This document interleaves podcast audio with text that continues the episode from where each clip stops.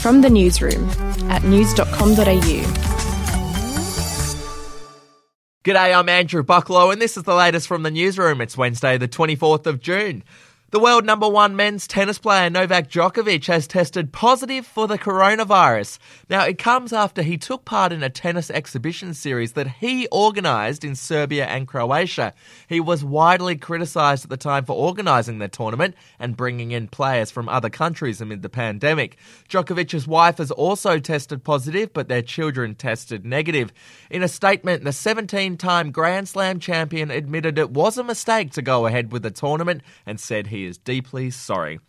Well, sticking with the sport and coronavirus theme, an Essendon footy player Connor McKenna has been sensationally cleared of having the virus just two days after recording a positive test and sending the AFL competition into turmoil. The result raises serious questions over the testing procedures being used by the AFL. The Irish player's results mysteriously went from negative to irregular to positive and back to negative within the space of six days. Essendon doctors are understandably bewildered by the results.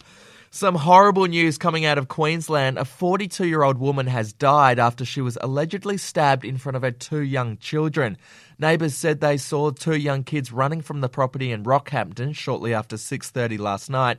A 45-year-old man, believed to be the woman's husband and the father of the kids, was found a short time later with what were believed to be self-inflicted injuries. He was taken to hospital in a serious condition and is now in police custody. We'll be back after this. Hey, I'm Felicity Harley and I host Healthyish, where we chat to experts, influencers, and people in the know from around the globe to arm you with the knowledge to make healthier decisions for your mind, body, and soul. I think if we're going to be focusing on health, like sleep is probably the biggest component oh, of that. I, I think sleep is the cornerstone. Like, choose the harder option because I've never woken up and gone, I regret that run that I went at 4 a.m. I've never done that. Search for Healthyish and Extra Healthyish wherever you get your podcasts. Well, actress Winona Ryder has made some shocking claims about Mel Gibson. In an interview in the Sunday Times, Ryder claimed that Gibson once referred to her as an oven dodger during an uncomfortable conversation at a party in 1995. She also recalled Gibson asking her friend, who was gay, if he was going to get AIDS because he was talking to him.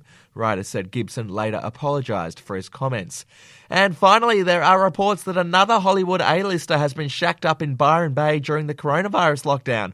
Rumours are swirling that Zac Efron has joined the Hemsworths in the beachside town, keeping a low profile over the past few months in lockdown. Over the past few weeks, there have been several reported sightings of Efron at Byron's cafes and restaurants, but no photographic evidence has surfaced as of yet. Well, that's it from the newsroom, and you can win big with news.com.au's $10,000 cash giveaway. Five lucky winners will be able to score a $2,000 EFTPOS gift card to celebrate life out of lockdown. You can enter now at news.com.au forward slash win. We'll be back with another update in the Arvo. Your headlines from news.com.au.